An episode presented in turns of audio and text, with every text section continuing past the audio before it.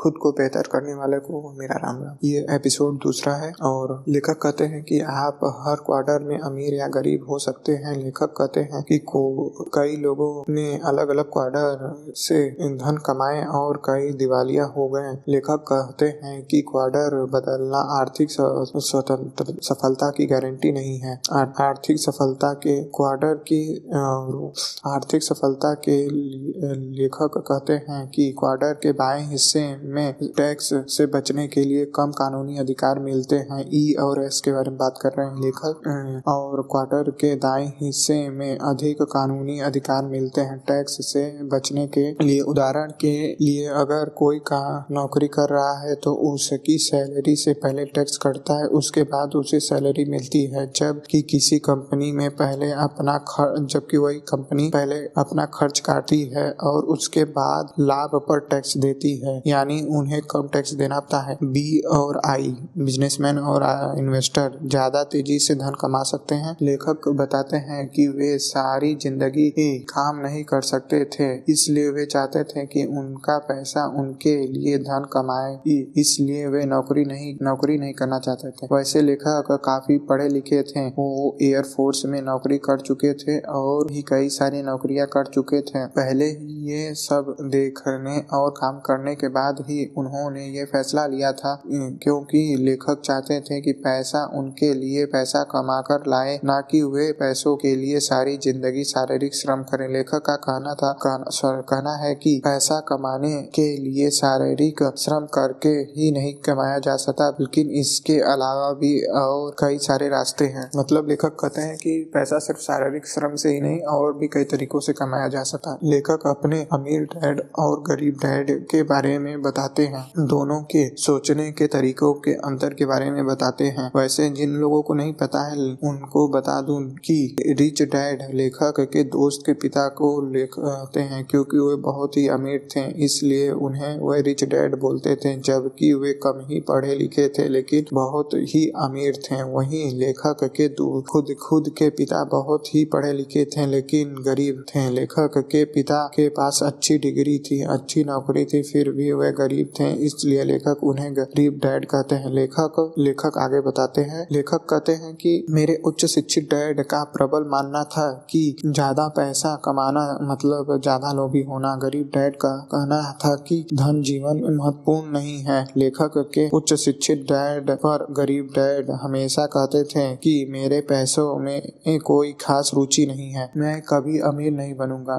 मेरा पैसा सॉरी मेरे पास पैसा नहीं है। निवेश करना जोखिम भरा है। अमीर डैड की दृष्टिकोण बिल्कुल ही अलग थी। वे कहते थे कि पैसों के लिए ज़िंदगी भर काम करना मूर्खतापूर्ण है। अमीर डैड का कहना था कि एक दिन में 24 घंटे होते हैं। आप इस सीमा तक ही कड़ी मेहनत कर सकते हैं। क्यों? अगर आप पैसों और लोगों को अपने कार्य करना अपने लिए कार्य करना सीख, कराना सीख लेते हैं मतलब उनसे काम करवाना पैसों और लोगों से सीख लेते हो तो आप महत्वपूर्ण कार्य के लिए स्वतंत्र हो जाते हो। मेरे अमीर डैड का कहना है कि पैसा होने से पैसे मेरे पास बहुत सा समय बचता है, जिससे मैं अपने परिवार पर और बच्चों पर बिताने के लिए स्वतंत्र रहता हूँ। और अमीर डैड का ये भी कहना है कि पैसा होने से मैं सामाजिक सेवा के लिए भी धन होता है, जिससे मैं समाज की भी सेवा कर सकता हूँ। अमीर हमेशा सेहत का ध्यान रखा और मेरे मतलब अमीर डैड बोलते हैं, हम, मेरे पास सेहत का ध्यान रखने के लिए समय और पैसा दोनों मिलता है। दुनिया घूमने का समय मिलता है, आज़ादी मिलती है अपने मन मुताबिक कार्य करने का, ये सब अमीर डैड बोलते हैं। लेखक कहते हैं कि आर्थिक स्वतंत्रता के मौके इन्वेस्टर और बिज़नेस रूप में ज़्यादा मिलते हैं, बजाय ई यानी एम्प्लॉयर और सेल्फ एम्प्लॉयड के मुकाबले। लेखक कहते हैं कि मैं तीस की उम्र तक चारों क्वार्टर का सॉरी चारों क्वार्टर में काम कर चुके चारों क्वार्टर का आनंद ले चुका था। अब उन्हें अच्छी तरह से मालूम था कि उनकी पसंद, नापसंद रुचि क्या है, वे किस क्वार्टर में अच्छे से कार्य कर सके, सकूँगा। आखिर में उन्होंने लेखक ने बी और आई का चुनाव किया। लेखक कहते हैं कि जब मैं छोटा था तो मेरे अमीर डैड मुझे हमेशा हमेशा सिखाते थे कि क्वार्टर के दाएँ और बाएँ हिस्से में क्या अंतर है? एक इन्वेस्टर और एम्प्लॉयर के बीच में क्या मानसिक अंतर है? लेखक कहते हैं कि उस समय बहुत छोटा था, इसलिए मैं उनकी बातों पर कोई खास ध्यान नहीं देता था, क्योंकि उस समय लेखक स्कूल में बने रहने के लिए संघर्ष कर रहे थे। बहरहाल, लेखक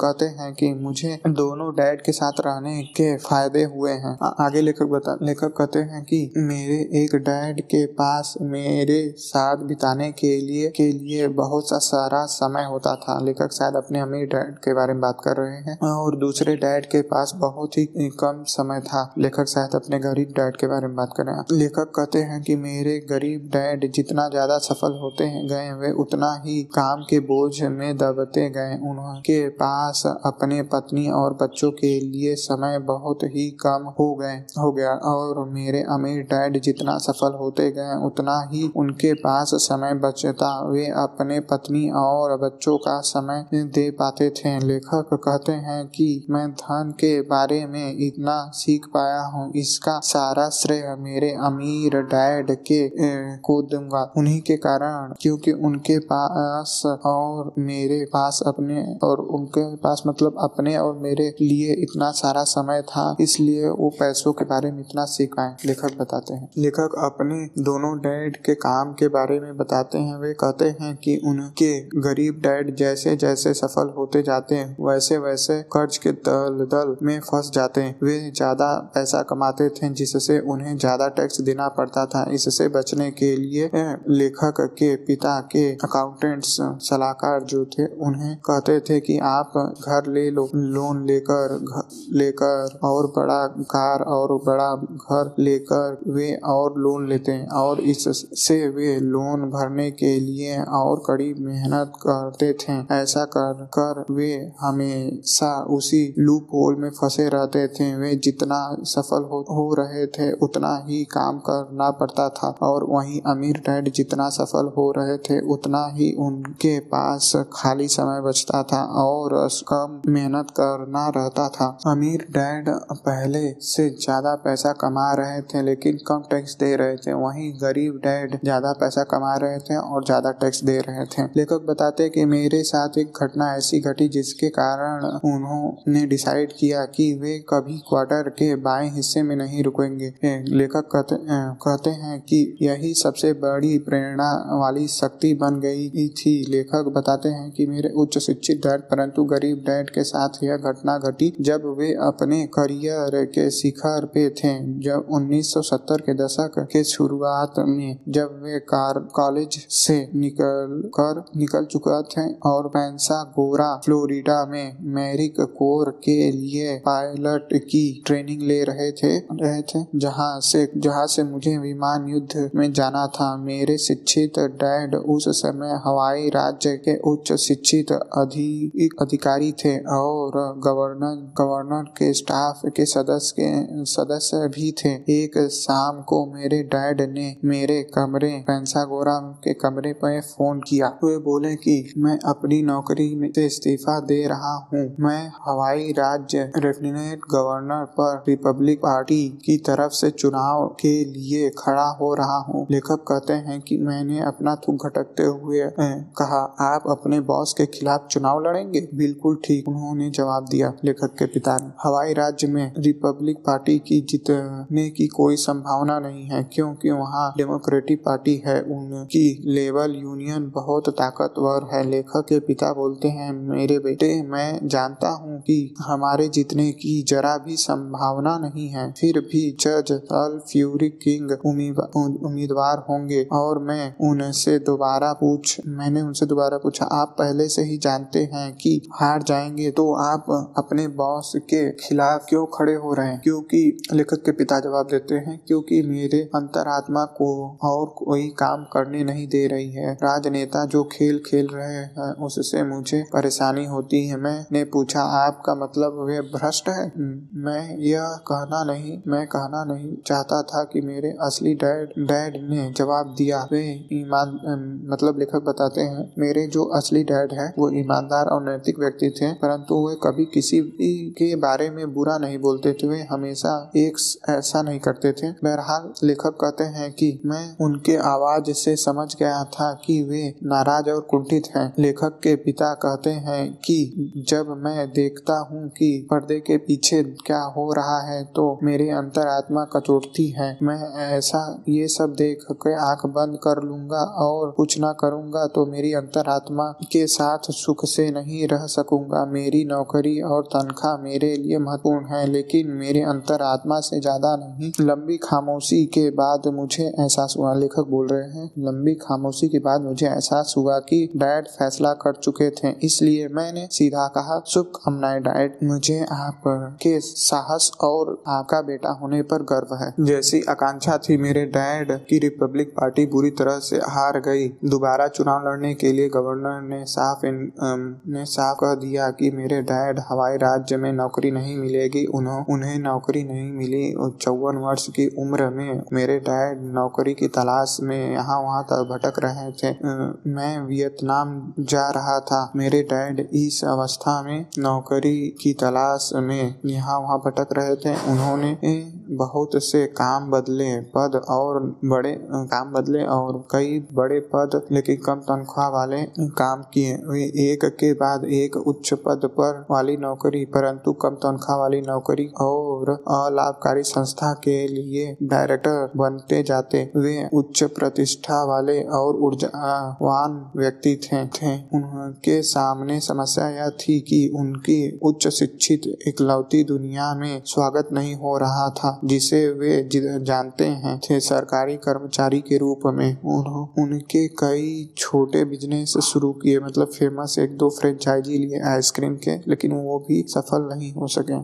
धीरे धीरे उम्र बढ़ने मतलब लेखक के पिता के जब धीरे धीरे उम्र बढ़ने लगी और उनकी ऊर्जा कम होने लगी साथ ही इच्छा शक्ति भी घटने लगी हुए वे एक सफल ई यानी एम्प्लॉयर तो थे जो एस यानी सेल्फ एम्प्लॉयड में सफल होने की कोशिश कर रहे थे। लेकिन उनके सामने दिक्कत यह थी कि उनके पास एस यानी एस क्वार्टर का मतलब सेल्फ एम्प्लॉयड की कोई प्रशिक्षण नहीं थी। इसमें उनका दिल भी नहीं लग रहा था। वे शिक्षा की दुनिया से प्रेम करते थे परंतु वे दोबारा इसके अंदर नहीं जा सकते थे। राज्य सरकार ने उन्हें रोज़गार प्रतिबंध लगा दिया था, जिसे बहुत से लोग ब्लैक लिस्ट करना भी कहते हैं। अगर उनके पास सामाजिक सुरक्षा पेंशन नहीं होता तो उनके जीवन का अंतिम समय बहुत ही दुखद होता। मेरे डैड एक अच्छे व्यक्ति थे। उनकी अंतरात्मा शुद्ध शुद्ध यानी पवित्र था। बहरहाल लेखक कहते हैं कि इस घटना से प्रेरित हो, होते थे। लेखक कहते हैं कि वही मेरे अमीर डैड उम्र बढ़ने के साथ साथ और सफल होते गए, वे का, उम्र बढ़ने के साथ साथ और ताकतवर बन गए। वे वर्षों पहले ही अमीर हो चुके, बन चुके थे लेकिन लेखक और अखबारों में उनके बारे में लगातार खबरें छपती थी कि कभी वो आइलैंड खरीद माइन टापू खरीद रहे हैं। उनका जो वर्षों तक बिज़नेस था, सुनियोजित बिज़नेस बनाने में उन्होंने जो मेहनत की थी, अब उन्हें फल देने लगा। लेखक कहते हैं कि मेरे अमीर डैड ने मुझे यह ज्ञान बहुत पहले ही दिया था जिससे, जिसके कारण मैं के साथ साथ समझ पाया। लेखक कहते हैं कि कैश फ्लो क्वार्टर दो लाइनों मतलब ये सब जो नॉलेज अमीर डैड ने लेखक को बहुत पहले ही दी थी, जिसके कारण लेखक ये सब कुछ समझ पा रहे थे, ठीक है? और cash flow book cash flow quarter दो लाइनों और कुछ अक्षरों से अधिक है, लेखक का कहना है। लेखक कहते हैं कि क्वार्टर के बाएँ और दाएँ हिस्से की दुनिया बहुत बहुत अंतर है। यह किताब उन्हीं अंतरों के बारे में लेखक कहते हैं कि इस किताब में उनके